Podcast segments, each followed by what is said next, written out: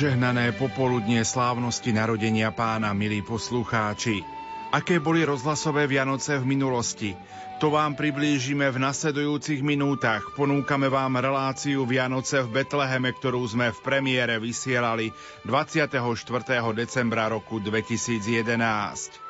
Tento rok sme do Svetej Zeme nemohli cestovať. Urobme to aspoň symbolicky prostredníctvom nášho vysielania. Požehnané počúvanie vám prajú Marek Rimovci a Pavol Jurčaga.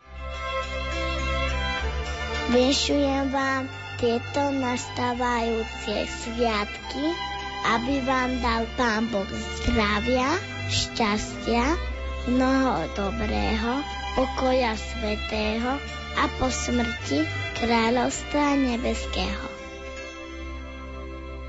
V septembri a oktobri som sa vďaka farnosti Tvrdoší na cestovnej kancelárii dostal do Svetej Zeme a aj do Betlehema. A práve o Betleheme, dome chleba a Dávidovom meste, o mieste narodenia pána bude aj naše dnešné rozprávanie v nasledujúcich minútach. V Novom zákone sa Betlehem spomína na dvoch miestach v spojitosti s narodením Ježiša Krista. Prvá zmienka je v Evanieliu podľa Matúša, kde sa píše Keď sa začia z kráľa Herodesa v judejskom Betleheme narodil Ježiš, prišli do Jeruzalema múdrci od východu a pýtali sa Kde je ten novonarodený židovský kráľ? Videli sme jeho hviezdu na východe a prišli sme sa mu pokloniť. Keď to počul kráľ Herodes, rozrušil sa a celý Jeruzalem s ním – Zvolal všetkých veľkňazov a zákonníkov ľudu a vyzvedal sa od nich, kde sa má narodiť Mesiáš. Oni mu povedali, v judejskom Betleheme, lebo tak píše prorok. A ty, Betlehem, v judejskej krajine, nejako nie si najmenší medzi poprednými mestami Judei, lebo z teba vyjde vojvoda, ktorý bude spravovať môj ľud Izrael. Tu si dal Herodes potajomky zavolať mudrcov a podrobne sa povypitoval, kedy sa im zjavila hviezda. Potom ich poslal do Betlehema a povedal Chodte a dôkladne sa vypitujte na dieťa. Keď ho nájdete, oznámte mi, aby som sa mu aj ja šiel pokloniť. Oni kráľa vypočuli a odišli. A hľa, hviezda, ktorú videli na východe, išla pred nimi, až sa zastavila nad miestom, kde bolo dieťa. Ako zbadali hviezdu, nesmierne sa zaradovali. Vošli do domu a uvideli dieťa s Máriou, jeho matkou, padli na zem a klaňali sa mu. Potom otvorili svoje pokladnice a dali mu dary. Zlato, kadidlo a mirhu. A keď vo sne dostali pokyn, aby sa nevracali k Herodesovi, inou cestou sa vrátili do svojej krajiny. Druhá zmienka je v Evanieliu podľa Lukáša. V tých dňoch vyšiel rozkaz od cisára Augusta vykonať súpis ľudu po celom svete. Tento prvý súpis sa konal, keď Sýriu spravoval Quirinius. A všetci šli dať sa zapísať, každý do svojho mesta. Vybral sa aj Jozef z galilejského mesta Nazaret do Judei, do Dávidovho mesta, ktoré sa volá Betlehem, lebo pochádzal z Dávidovho domu a rodu, aby sa dal zapísať s Máriou, svojou manželkou, ktorá bola v požehnanom stave. Kým tam boli, nadišiel jej čas pôrodu. I porodila svojho prvorodeného syna, zavinula ho do plienok a uložila do jasiel, lebo pre nich nebolo miesta v hostinci. Názov Betlehem, Betlechem, hebrejčine znamená dom chleba, čo poukazuje na jeho úrodné polia a rodiace obilniny a údolia s osadmi figovníkov a olivovníkov. V arabčine tento názov znamená zásobáren či mesto mesa, čo nepriamo svedčí o úrodnosti kraja, lebo kde je dostatok obilia a potravín, darí sa aj zvieratám. Do Betlehema prichádzajú ročne viac ako 2 milióny pútnikov a turistov, keďže majú k nemu vzťah všetky tri monoteistické náboženstvá. Podľa judaizmu je Betlehem významnou historickou lokalitou, miestom narodenia kráľa Dávida. Pre kresťanov je miestom narodenia Ježiša Krista, ktoré od obdobia raného kresťanstva patrí k najviac naštebovaným svetým miestam. Pre moslimov je rodiskom proroka Ježiša Krista. Od roku 2000 je vstup Židom na toto miesto zakázaný. Z geografických údajov spomeňme, že Betlehem sa nachádza asi 7 kilometrov južne od Jeruzalema. Rozkladá sa na niekoľkých kopcoch judejskej pahorkatiny v priemernej nadmorskej výške 777 až 780 metrov nad morom. Toľko na začiatok, po pesničke sa spoločne vydáme na púť. Pokojné chvíle štedrého večera vám zo štúdia Hrádia Lumen Prajú. Marek Rímovci, Diana Rauchová a Pavol Jurčaga.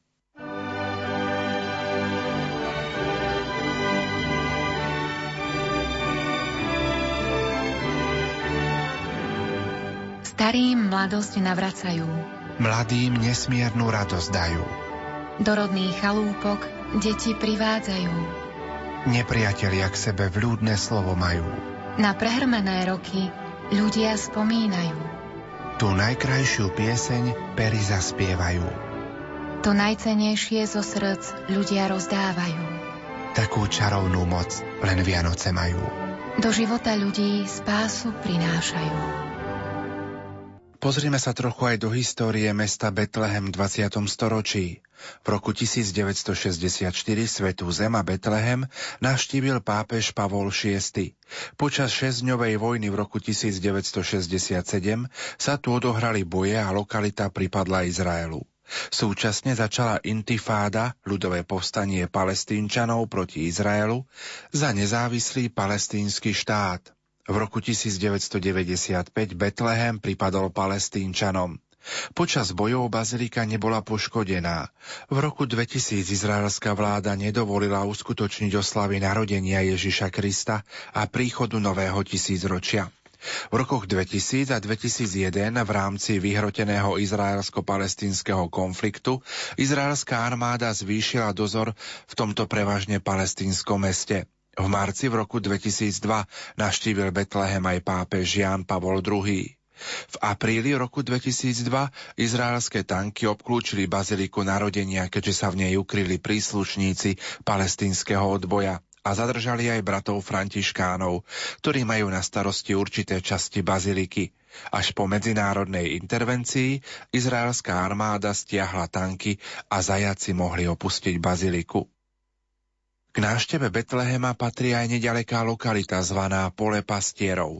Je to miesto, kde anieli oznámili pastierom radosnú zväzť o narodení spasiteľa sveta.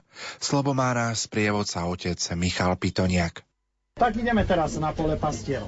Pole pastierov je už dnes časťou Betlehema. Až ste tu boli pred 5 alebo viac rokmi, začínalo sa tu ešte len s výstavbou. A pred 15 rokmi pole pastierov ešte bolo skutočne polom. Nebolo tam nič, boli tam polia, kde sa sialo a oralo. Dnes je tomu už úplne ináč. Pole pastierov je zastavané, no a je časťou Betlehema. Takže som vám spomínal, že samotný Betlehem už sa rozrastol tak, že zabral okolité časti Bet Sahur, pole pastierov, Bet Džalu a Dohu. Doha je moslimská časť Betlehema. Donedávna ešte bola časť Bet Džala skoro čisto kresťanská, ale minule sme pozerali už, kde tu aj v tejto časti sa objavujú moslimské domy. Ideme teda na miesto, kde anieli o polnoci zvestovali pastierom, že v meste Davidovom sa narodil spasiteľ sveta Kristus Pán. Tu odznelo radostné sláva Bohu na výsostiach. Najradostnejšie, aké vôbec odznelo v dejinách sveta. Nijaký pápež, nejaký biskup ani kňaz nezaspieval tak krásne a slavnostne sláva Bohu na výsostiach, ako odznelo práve na poli pastierov. Pretože spievali ho tu anieli v najradostnejšej chvíli, keď sa v Betleheme narodil Pán Ježiš Kristus. Takže my teda ideme na toto miesto. Pole pastierov je od dávna, od samého začiatku uctievané ako miesto tejto význačnej udalosti. Svedectvom toho, že kresťania od prvých storočí prichádzajú na pole pastierov, slúžia tam sväté omše a pripomínajú si vianočné udalosti, je hlavne byzantský kláštor zo 4. storočia, vykopavky ktorého nájdete takisto v areáli na poli pastierov. Teda na poli pastierov svedectvom histórie je tento byzantský kláštor, no a práve preto, že tieto vykopávky sú tam jasným svedectvom, Antonio Barluci, ktorého som vám už spomínal, talianský architekt, ktorý postavil 12 bazílik vo Svetej Zemi úplne zadarmo za 36 rokov svojho života, postavil aj na poli pastierov krásny kostolík, ktorý pomenoval Gloria in excelsis Deo. Sláva Bohu na výsostiach. Jasne tým odzrkadľuje hlavnú myšlienku celého tohoto posvetného miesta na poli pastierov. Kostolík, ktorý navštívime potom, má podobu beduínskeho stanu, pretože beduíni to sú pastieri, ktorí kočujú po púšti a pásu svoje stáda. No a títo pastieri to boli prví, ktorí uverili anielovi a utekali do mesta Betlehem a pokloniť sa pánu Ježišovi. Ľudia nie namyslení, ľudia čistého srdca, ktorí takto kladne ako prví zareagovali na volanie aniela, no a s milosťou Božou pravda prichádzajú k Ježišovi Kristovi pokloniť sa medzi prvými. Takže okrem tohoto kostolíka potom ešte navštívime jaskyne, ktoré sú na poli pastierov. Jaskyn na poli pastierov je veľa. E, tieto, ktoré sú v našom katolickom areáli nedaleko vedľa byzantského kostola, sú prerobené na katonky, takže môžu sa tam slúžiť Sveta. Jedna je väčšia pre veľkú skupinu, druhá je menšia pre menšiu skupinu. A však nakoľko pastieri bývali pod holým nebom, v jaskyniach, No a počuli spev Sláva Bohu na výsostiach. Sú ešte ďalšie oltáre postavené na poli pastierov a môžeme aj tam slúžiť svetú omšu, teda pod holým nebom. Uvidíme, aká bude situácia, ako nám otcovia Františkani ponúknú miesto, podľa toho slúžime svetú omšu. Sveta omša je polnočná, pretože anieli o polnoci zvestovali pastierom a poslali ich do mesta Betlehema pokloniť sa pánu Ježišovi Kristovi. Naozaj veľmi pekné miesto, ktoré nám priblíži podstatu Vianoc a pevne verím, že po jeho návšteve, keď prídu Vianočné sviatky u nás doma, duchom sa prenesiete na tieto miesta a o mnoho lepšie budete chápať rôzne udalosti, spletitosť týchto udalostí, ktoré sa odohrali okolo narodenia pána Ježiša, keď to uvidíte. No a ďalšie veci si samozrejme ešte potom vysvetlíme práve na poli pastierov. Druhou skupinou ľudí, ktorým sa zjavili anieli, boli práve najchudobnejší pastieri, tí, ktorých každý odstrkoval a nikto neuznával. Ale Boh hľadí do srdca človeka a práve pastierom oznamuje radostnú zväzť cez anielov. Sláva Bohu na výsostiach a na zemi pokoj ľuďom dobrej vôle. Choďte do Betlehema a nájdete dieťatko zavinuté v plienkach a uložené v jasliach. Najprv sa zlakli, ale kto sa ešte zlakol? Herodes a s ním celý Jeruzalem. Lenže Jeruzalem aj Herodes ostali v stálom strachu naďalej. Pastieri však strach prekonali, išli, presvedčili sa, otvorili sa pre Božie posolstvo a ich radosť bola nesmierna.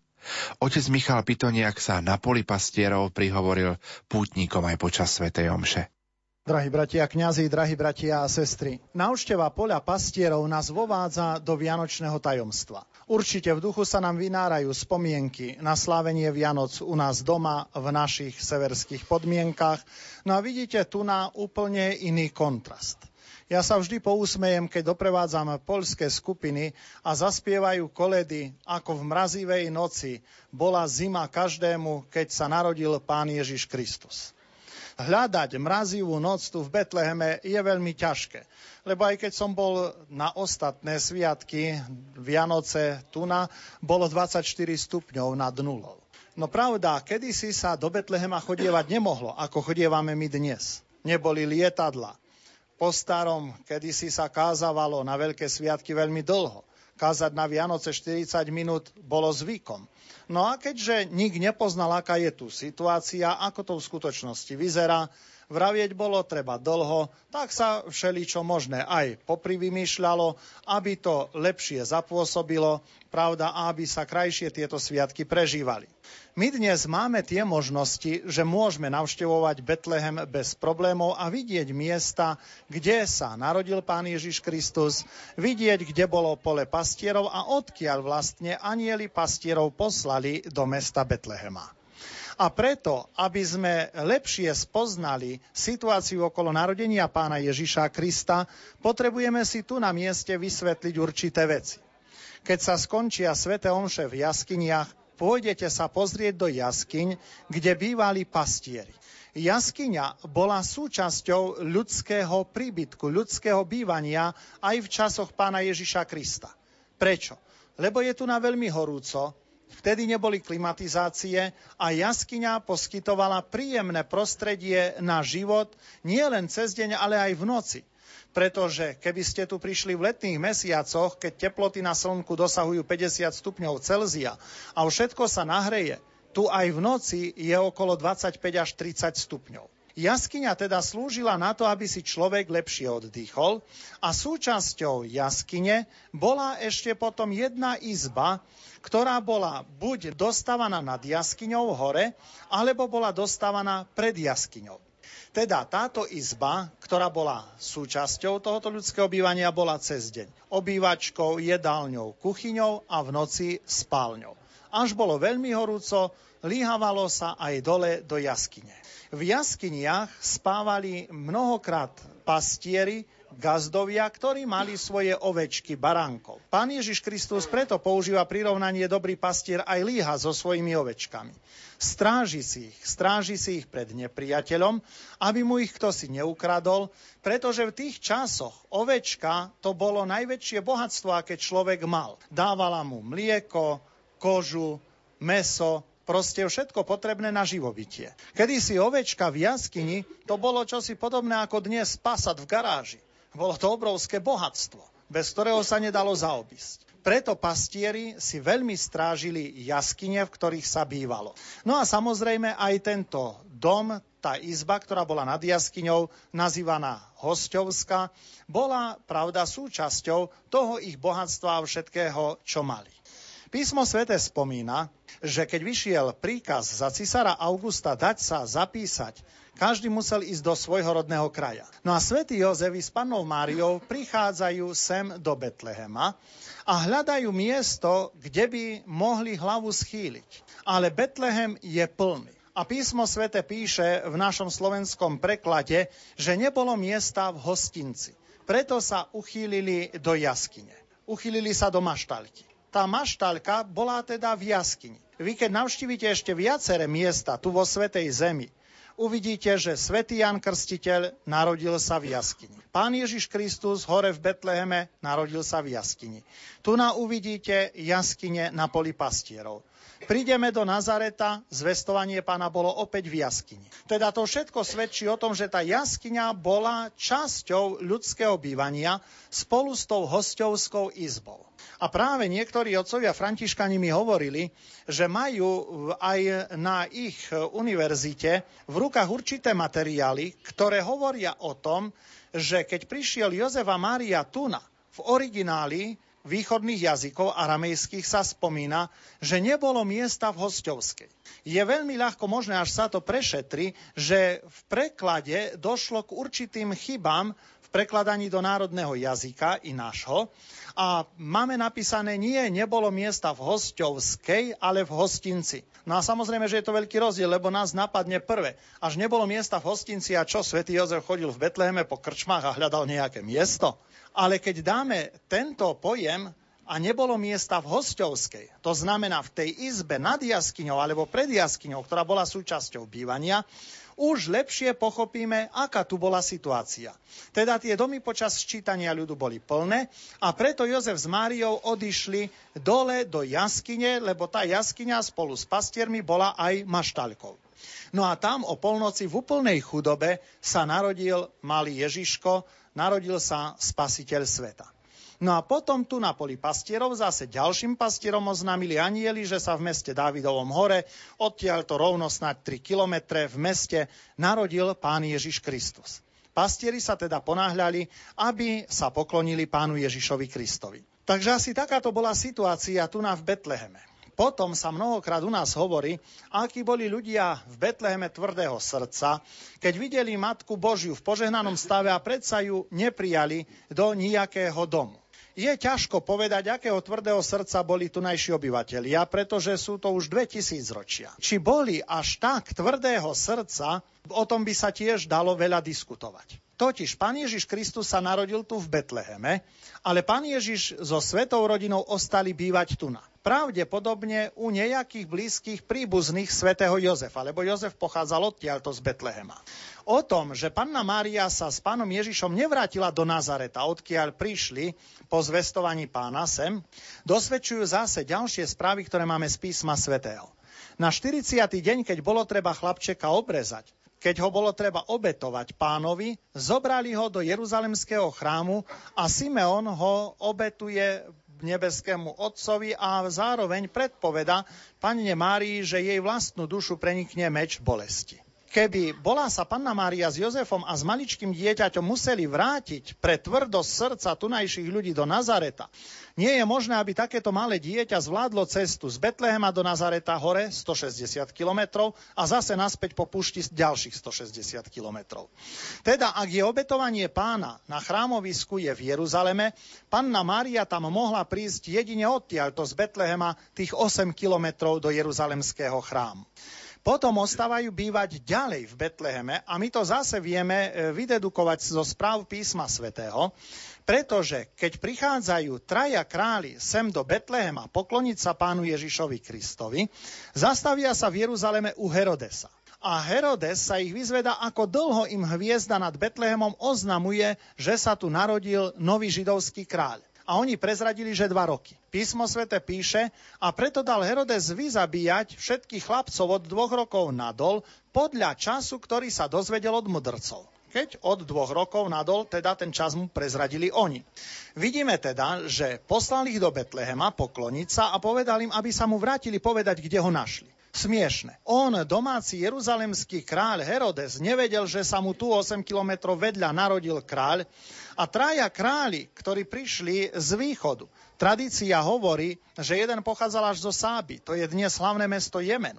Až je to pravda, museli prejsť traja králi stovky kilometrov cez Saúdskú Arabiu, cez púšť, aby sa sem prišli pokloniť kráľovi. A Herodes to nevedel, ktorý tu býval bokom. Teda vidíme, že aké pohnutky viedli troch kráľov, ktorí sa chceli pokloniť pánu Ježišovi a tvrdosť Herodesa, ktorý potreboval nového kráľa zabiť. Pre nás je ale podstatné, že pán Ježiš Kristus sa nachádza ešte v Betleheme a to už sú dva roky od jeho narodenia. Dva roky svietila hviezda nad Betlehemom, ktorá pohla tromi kráľmi, aby sem prišli.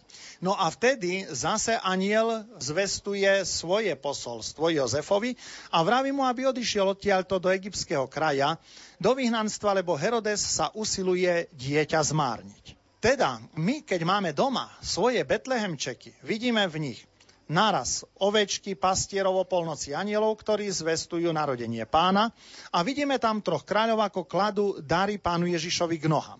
Tento Betlehem, jeho autorom je svätý František, ktorý ohlasoval evanielium chudobným, ktorí nevedeli čítať a písať a on preto celé vianočné evanielium potreboval vtesnať do jednej šopky, do jedného objektu. Dal to tam. V skutočnosti ale to nemohlo byť. Lebo nie je možné, aby o polnoci, keď prišli pastieri tu na hore do mesta Betlehema, aby tam už boli aj traja králi. A ako by sem boli došli? Vtedy nemali lietadla. Oni najprv museli hviezdu študovať, hľadať vedomosti, hľadať pravdu, dať si dokopy súvislosti okolo narodenia pána Ježiša a kým sa vybrali na cestu a kým prišli sem, ušlo veľmi veľa času. To sa nedalo urobiť za krátku dobu. A preto, keď prídete do Ríma na Vianočné sviatky, svätý otec Jan Pavol II dal prerobiť Betlehem na námestí svätého Petra, až sa tam dostanete na Vianočné sviatky 25. decembra, v Betleheme na námestí nájdete pána Ježiša Malého, pannu Máriu Svetú rodinu a pastierov. Až tam ale prídete na troch kráľov 6. januára, ani jasličky tam nie sú, ani anieli, ani pastieri. Je tam panna Mária, je tam svätý Jozef, ktorý sa venuje svojej práci, panna Mária domácej práci a Ježiško je dvojročný chlapec, ktorý stojí, podáva ruku trom kráľom a preberá od nich dary. Toto je reálny obraz tohoto všetkého, ako sa veci tu navyvíjali. Pán Ježiš teda, keď víta troch kráľov, je to už chlapec, ktorý hovorí. Pretože dva roky už uplynuli od toho času, keď hviezda oznámila, že sa tu narodil Kristus a my to vieme z toho, čo traja králi prezradili Herodesovi a on podľa toho dal vyzabíjať betlehemské neviniatka. Takže oni prichádzajú sem, Ježiško teda už je takýto chlapček, ktorý potom mohol aj fyzicky zvládnuť útek do Egypta, no a sveta rodina bývala potom vo vyhnanstve v Egypte na predmestí Káhyry. Podľa tradície, keď sa raz dostanete do Egypta s kresťanským sprievodcom, vám ukáže aj dom Svetej rodiny, kde Sveta rodina na delte Nílu bývala určitý čas, kým Herodes nezomrel. Keď Herodes zomrel, potom sa mohla Sveta rodina vrátiť do Nazareta. Koľko rokov boli v Egypte, presne nevieme povedať, pretože došlo k určitej odchylke pri prepočte rímskeho kalendára a nášho kresťanského. Ale odhad je, že pán Ježiš mohol mať 8 až 10 rokov, keď sa sveta rodina vrátila z Egypta, ale už do Nazareta. A určite pán Ježiš už prichádza z Nazareta do Jeruzalemského chrámu ako 12-ročný, pretože keď sa stratil, evanielisti hovoria, a potom sa vrátil s nimi do Nazareta a bol im poslušný. Keď sa vrátil do Nazareta, tak znamená, že 12-ročný už musel prísť z Nazareta do Jeruzalema, do Svetine. No takže potom pán Ježiš Kristus celú svoju mladosť, teda približne tých 20 rokov snať, prežíva v Nazarete, preto je Ježiš Nazarecký.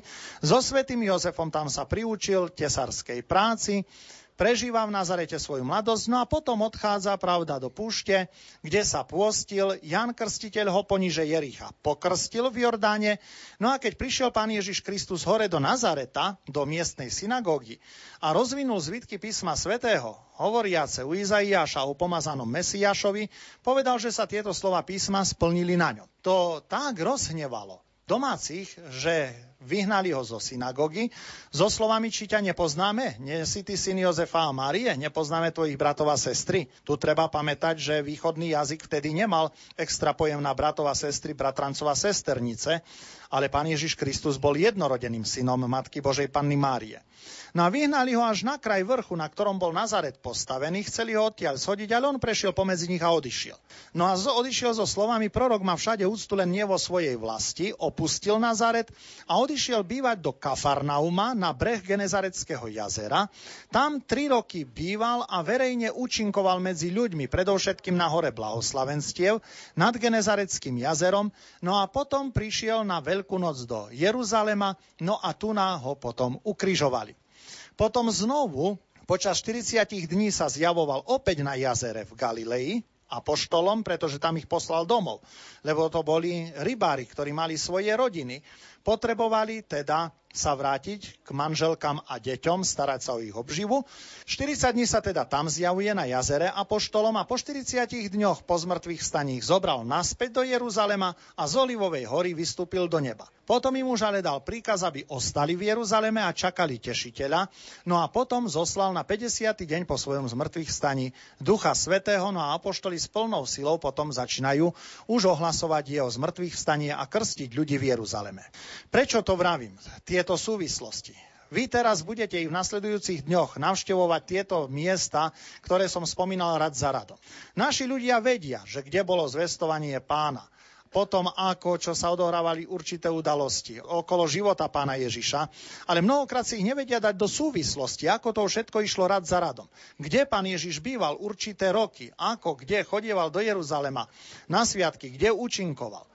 Vy toto všetko uvidíte, ale budete si to postupne dávať do ucelenej takej línie, aby ste chápali život pána Ježiša Krista. No a pevne verím, že keď sa vrátite domov a teraz zoberiete evanielium do ruky a si ho celé prečítate rad za radom, tak úplne ináč sa vám bude čítať a úplne ináč to budete chápať, lebo vy tie miesta už navštívite, budete poznať vzdialenosti a dávať si do súvisu tie veci, ktoré vám hovoríme, aj tie veci, ktoré vidíte. Preto, drahí bratia a sestry, návšteva tu na poli pastierov je využívaná aj na to, aby sme začali si predstavovať a zbierať lepšie vedomosti o reálnom svete a rodnom kraji pána Ježiša Krista. Čo si odnesme z duchovného hľadiska do svojho života? Traja králi neváhali ísť za hviezdou a hľadať opravdivého kráľa. Chceli to. V dnešnej dobe hľadať pravdu je takisto ťažké. Tak, ako to mali ťažké aj traja králi. Nemali internet, nemali kde ľahko získať vedomosti. My dnes máme o mnoho viac príležitostí, ako hľadať pravdu a ako sa zdokonaľovať vo vedomostiach. Ale traja králi mali ohromnú túžbu poznať veci, poznať pravdu, preto ju hľadali, skúmali a doviedla ich táto cesta k poznaniu opravdivého kráľa neba i zeme, keď navštívili, keď trafili cez Jeruzalem i cez nepodareného Herodesa až sem na toto miesto, tu do Betlehema a poklonili sa pánu Ježišovi Kristovi. Keď túto pravdu ale našli, spoznali ju, dostali príkaz, aby sa inou cestou vrátili do svojej krajiny. A toto si, drahí bratia a sestry, odniesme my tu z tohoto miesta. My sme tu na prišli ku Kristovi pokloniť sa mu, vzdať mu úctu na mieste jeho narodenia, ale máme sa ako traja králi inou cestou vrátiť do svojej krajiny. Inou cestou nášho života.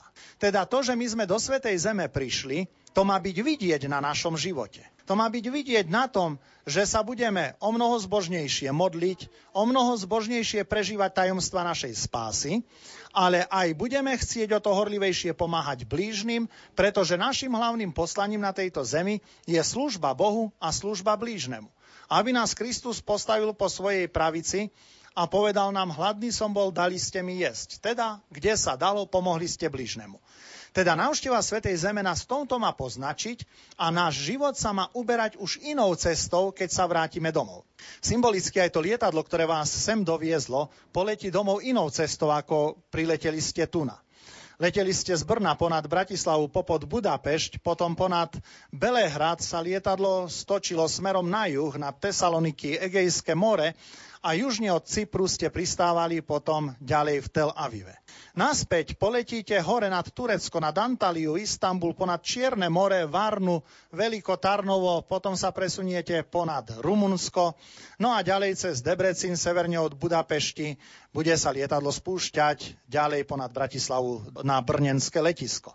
Teda iná cesta vedie domov, ako ste sem prišli. Aj toto je symbol symbol, ktorý potom máme naplňať vo svojom živote doma, keď tam prídeme, aby to bola iná cesta nášho života, aby všetci videli na nás, že sme vo Svetej Zemi boli.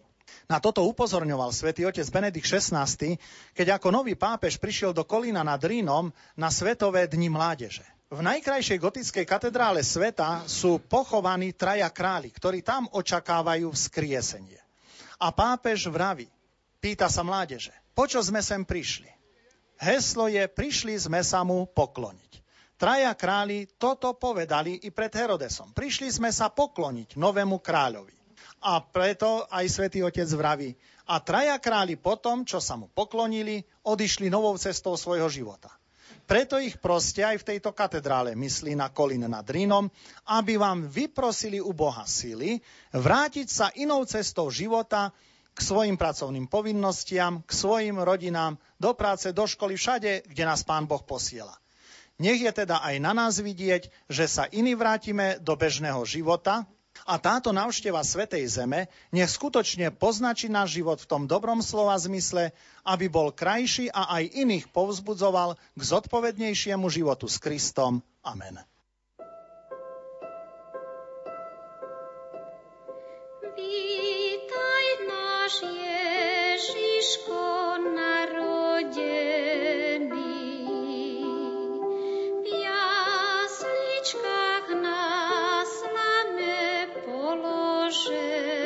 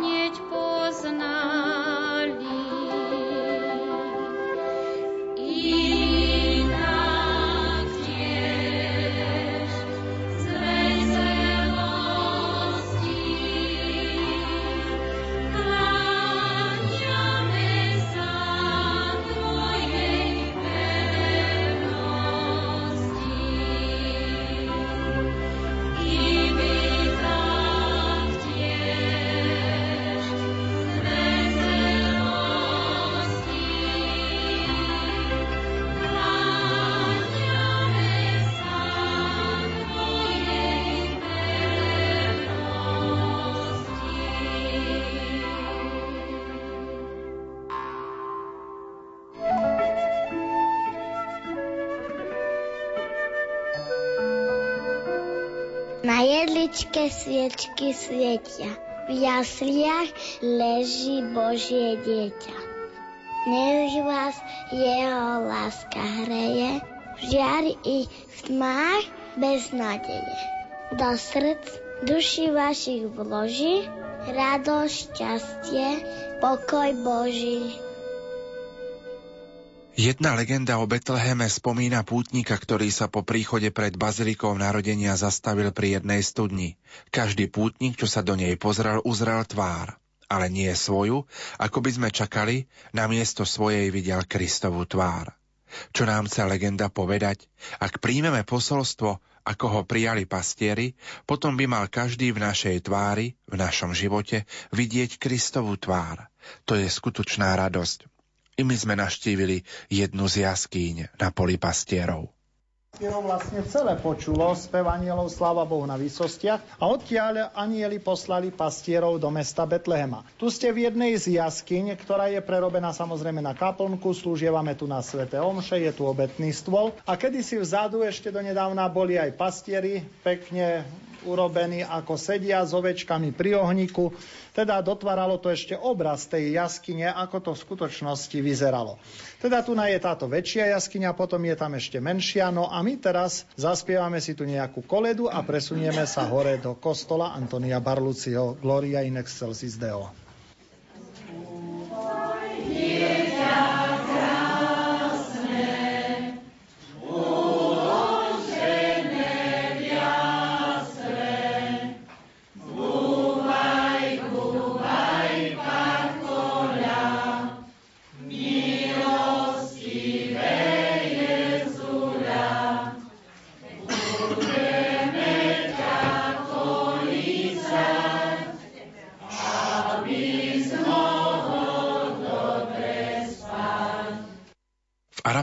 Lokalite kresťanská tradícia identifikuje pole pastierov, miesto, kde pastieri prijali od anielov posolstvo narodenia Ježiša Krista. Ako spomienku na tieto udalosti Antonio Barlucci a františkáni postavili tesne vedľa jaskyn súčasný kostolík v roku 1953 pod názvom Gloria in excelsis Deo. Tento kostolík má charakteristickú formu beduínskeho stanu vo vážnom a idylickom prostredí. Nachádzate sa tu na kostole Gloria in Excelsis Deo, ktorý postavil Antonio Barluci v roku 1953. Všimnite si konštrukciu tohoto kostola. Hore sú otvory, ktoré symbolizujú hviezdy na nebi, pretože anieli o polnoci zvestovali pastierom, že sa narodil Pán Ježiš Kristus. Kostolík má podobu beduínskeho stanu, pretože pastieri bývali v stanoch a takto putovali po púšti. Obetný stôl, ktorý máte tu, nadarovali kanadskí veriaci z Toronta. Vidíte pod ním, ako sa anieli modlia a klaňajú sa pánu Ježišovi, ktorý prichádza na oltár. Tomu istému, ktorému spievali sláva Bohu na výsostiach. Podobný obraz uvidíte ešte v jaskyni zajatia pána Ježiša v Gecemanskej záhrade, ale tam sa nebudú klaňať anieli, ale traja apoštoli budú spať pod oltárom, pretože pri pánu Ježišovi sa i to dá, i to dá. Aj klaňať sa mu, aj driemať, pravda, v kostole. Všimnite si tu na ešte obrazy, sú tri. Prvý je najtmavší, o polnoci anieli budia pastierov, že sa v meste Davidovom narodil pán Ježiš. Druhý už je jasnejší, krajší, radostnejší. Pastieri našli pána Ježiša, hrajú mu na fujarách, spievajú a tešia sa z jeho narodenia. No a tretí obraz je taký najjasnejší, najradostnejší. Ráno sa pastieri vracajú z mesta Betlehema každý do svojej práce a každého, koho stretnú, mu hovoria, čo videli v Betleheme a posielajú ho, aby sa aj on išiel pokloniť pánu Ježišovi Kristovi do mesta Betlehema. Barlu si tento obraz namaľoval preto, aby ste vy vedeli, čo máte urobiť, keď sa vrátite domov. Každému doma v práci máte povedať, čo ste tu videli, čo ste tu zažili a poslať aj ich, nech sa idú pokloniť pánu Ježišovi sem do Betlehema. Aj vám, kto si to musel musel povedať a pohnúť vás, aby ste sem prišli, tak vy to splatíte tak, že budete vravieť doma všetkým, ktorých stretnete, čo ste tu videli a nech tu prídu.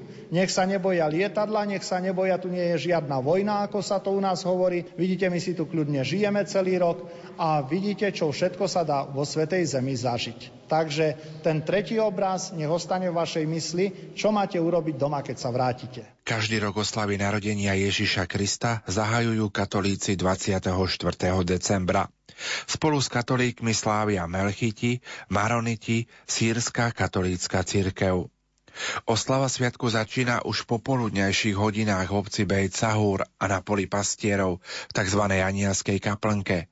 Tu pútnikov sprevádzajú miestny kňaz a skavská hudba.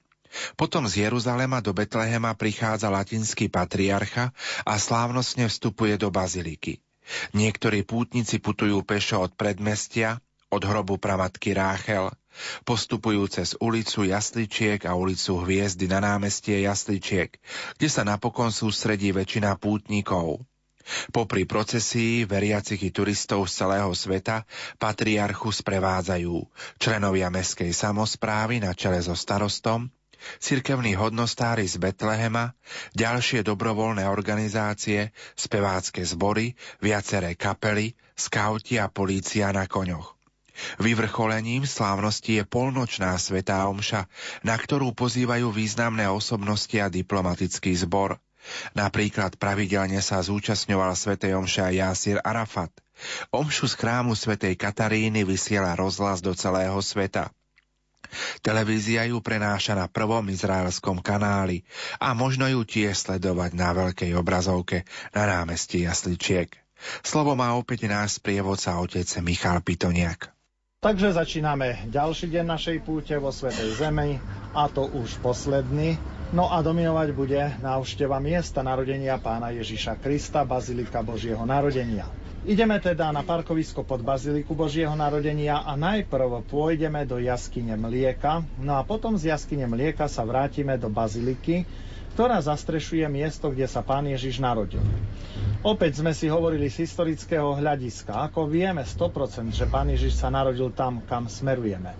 Od samého začiatku Matka Božia ukázala všetkým prvým kresťanom a apoštolom, evangelistom, kde sa odohrali vianočné udalosti, udalosti okolo narodenia pána Ježiša Krista. Od samého začiatku kresťania si veľmi ctia tieto miesta prichádzajú tam na bohoslúžby. Keď to zistil cisár Hadrian, aj na tomto mieste dal postaviť pohanskú svetiňu, ktorú ale potom sveta Helena rozobrala, no a na tomto mieste postavila prekrásnu Konštantínovú baziliku. V roku 538 vtrhli sem ale Samaritáni a túto baziliku zničili.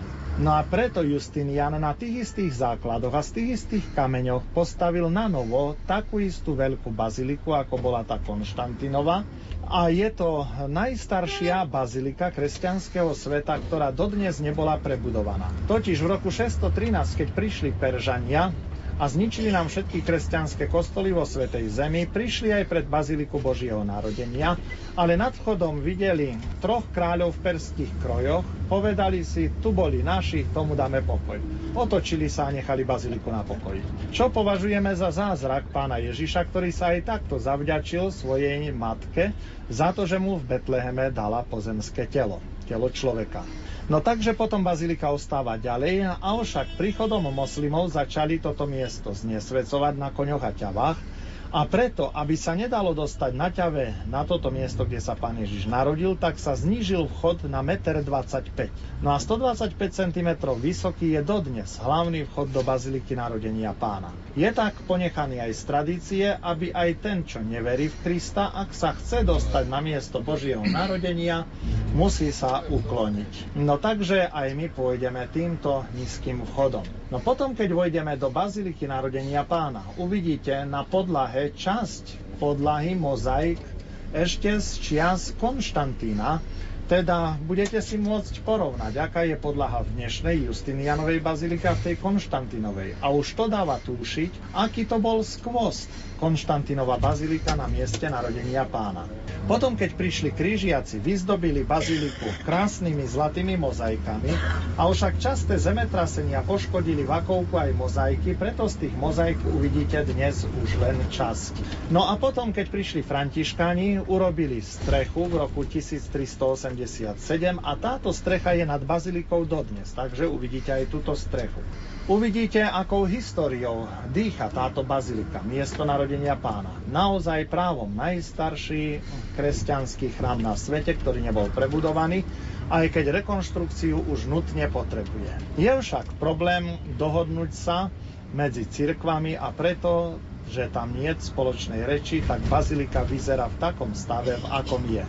No čo bolo horšie v dejinách, potom keď e, prichádza k rozkolu medzi kresťanmi, Nakoniec kresťanov a e, františkánov, katolíkov vyhnali pravoslavní z baziliky a my v starej bazilike nemáme žiaden oltár, kde by sme mohli slúžiť svetu omšu. Majú ho len pravoslavní a potom v ľavej časti Arméni. Že miesto narodenia pána Ježiša bolo naše, svedčí o tom aj 14 pách hviezda na mieste narodenia pána latinský nápis Tu sa z Marie Panny narodil spasiteľ Kristus Pán.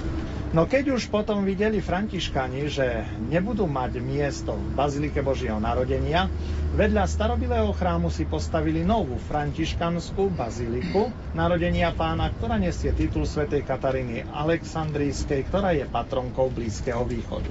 Takže keď náš jeruzalemský patriarcha slúži slávnostnú svetu omšu polnočnú, o hodinu skôr je tu ako u nás, pravda, tak ju slúži z tej novej baziliky narodenia pána a my v tejto bazilike budeme slúžiť svetu omšu pri tom istom oltári o 10. hodine dnes do obeda.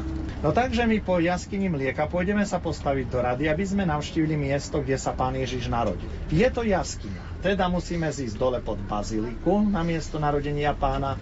No a keď zídete dole pod hlavný oltár, pod ikonostas, ktorý majú pravoslavný, pravda, hore, No tak tam nájdete miesto, kde sa pán Ježiš narodil. Označuje ho 14 cipá hviezda s latinským nápisom Tu sa narodil spasiteľ sveta Kristus Pán. Takže to pokľakneme. Toto miesto po Božom hrobe a Golgote je pre nás najposvetnejšie. Tu v Betleheme poboskáme to miesto a potom naľavo si uctíme oltár jasličiek. To je náš jediný oltár katolícky v jaskyni a vôbec týmto aj v celej bazilike. Takže si ho uctíme, poboskáme si toto miesto, kde boli jasličky, pomodlíme sa chvíľu. Jasličky dnes už tam nie sú, tie sú v Santa Maria Maggiore v Ríme, až ste tam boli v papeskej bazilike, tak sú tam pod hlavným oltárom.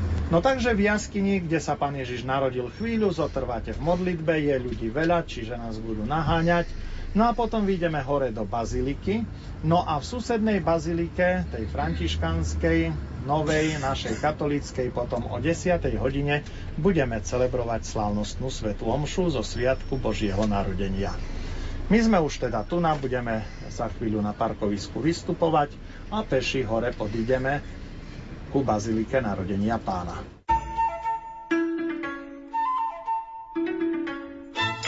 Vianoce s Radiom Lumen.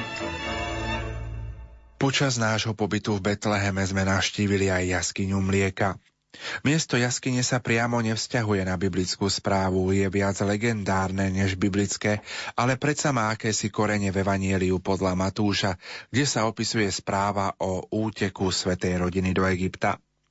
Aj kresťanská legenda nám môže dať ponaučenie. Ďakujme na tomto mieste Bohu za dar života, a myslíme v modlitbách na tých, cez ktorých nám Boh dal život, na našich rodičov, či už živých alebo mŕtvych. Nikdy na nich nezabudnime. Ak už nežijú, často im venujme svoju modlitbu a ak žijú, tie sa za nich modlíme a pomáhajme im zvlášť tedy, ak sú starí a nevládni. Pamätajme si, keby sme im priniesli všetky poklady sveta a chceli by sme sa odmeniť za hodnotu života, nikdy by ich nebolo dosť, lebo hodnota života sa nedá ničím nahradiť. Našou prvou zastávkou tu v okolí Baziliky Božieho narodenia je teda jaskyňa Mlieka. Legenda hovorí, že panna Mária, keď utekala s Ježiškom a so svetým Jozefom do Egypta, zastavila sa v tejto jaskyni, tu Ježiška kojila a kvapka jej materinského mlieka spadla na zem, preto jaskyňa zbelela.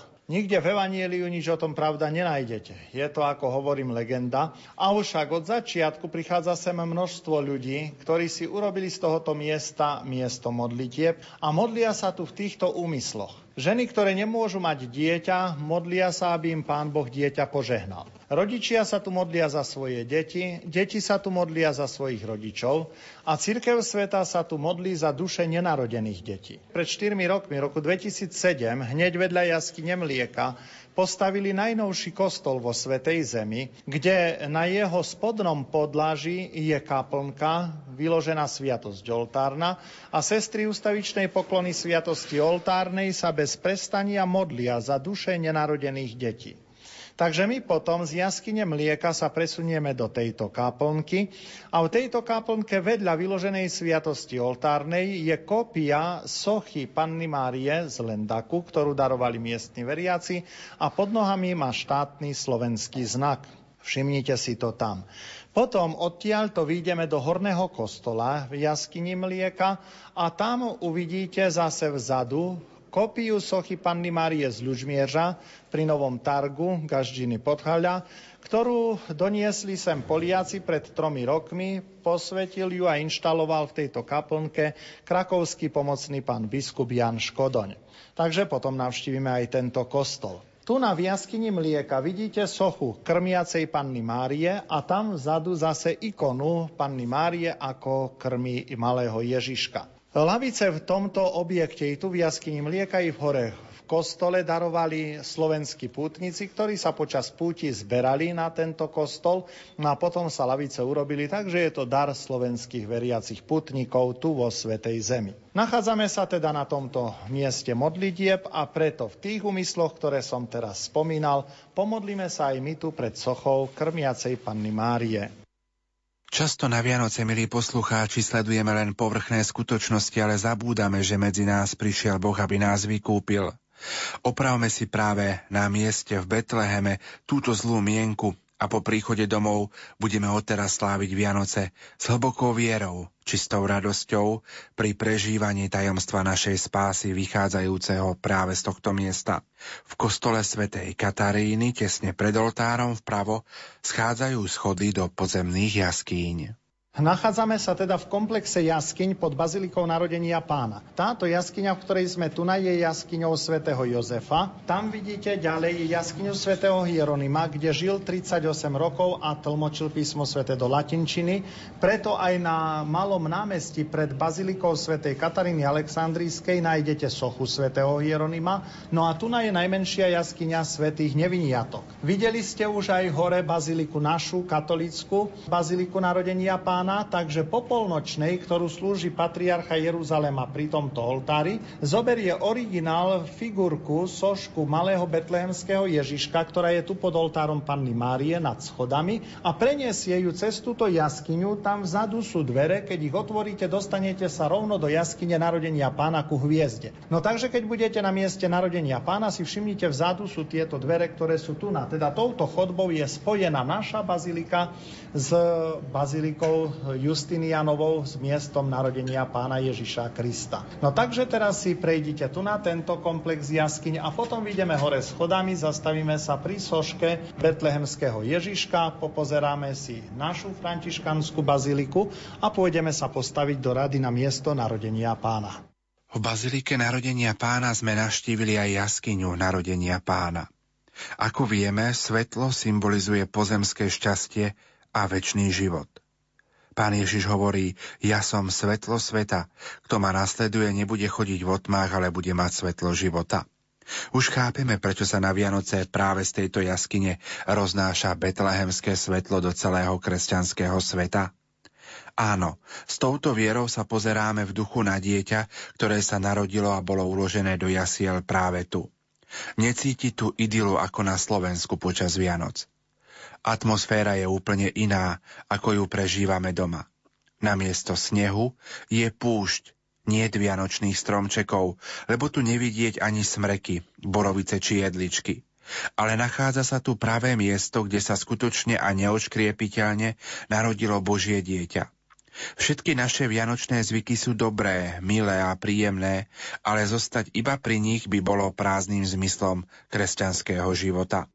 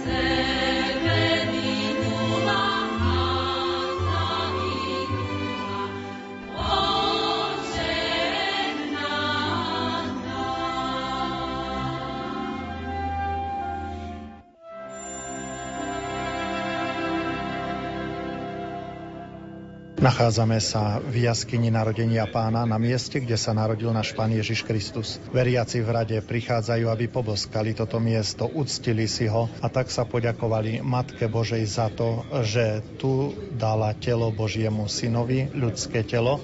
A takisto potom prichádzame ku oltáru jasličiek na miesto, kde Panna Mária položila Ježiška po narodení. Aj tu sa modlíme a ďakujeme pánu Ježišovi Kristovi za to, že on ako väčšie slovo zavítal na túto zem a začal naše vykupiteľské dielo. Odtiaľto sa odpaluje aj betlehemské svetlo, ktoré prichádza každý rok na Vianoce? Áno, odtiaľto a potom je prenášané do celého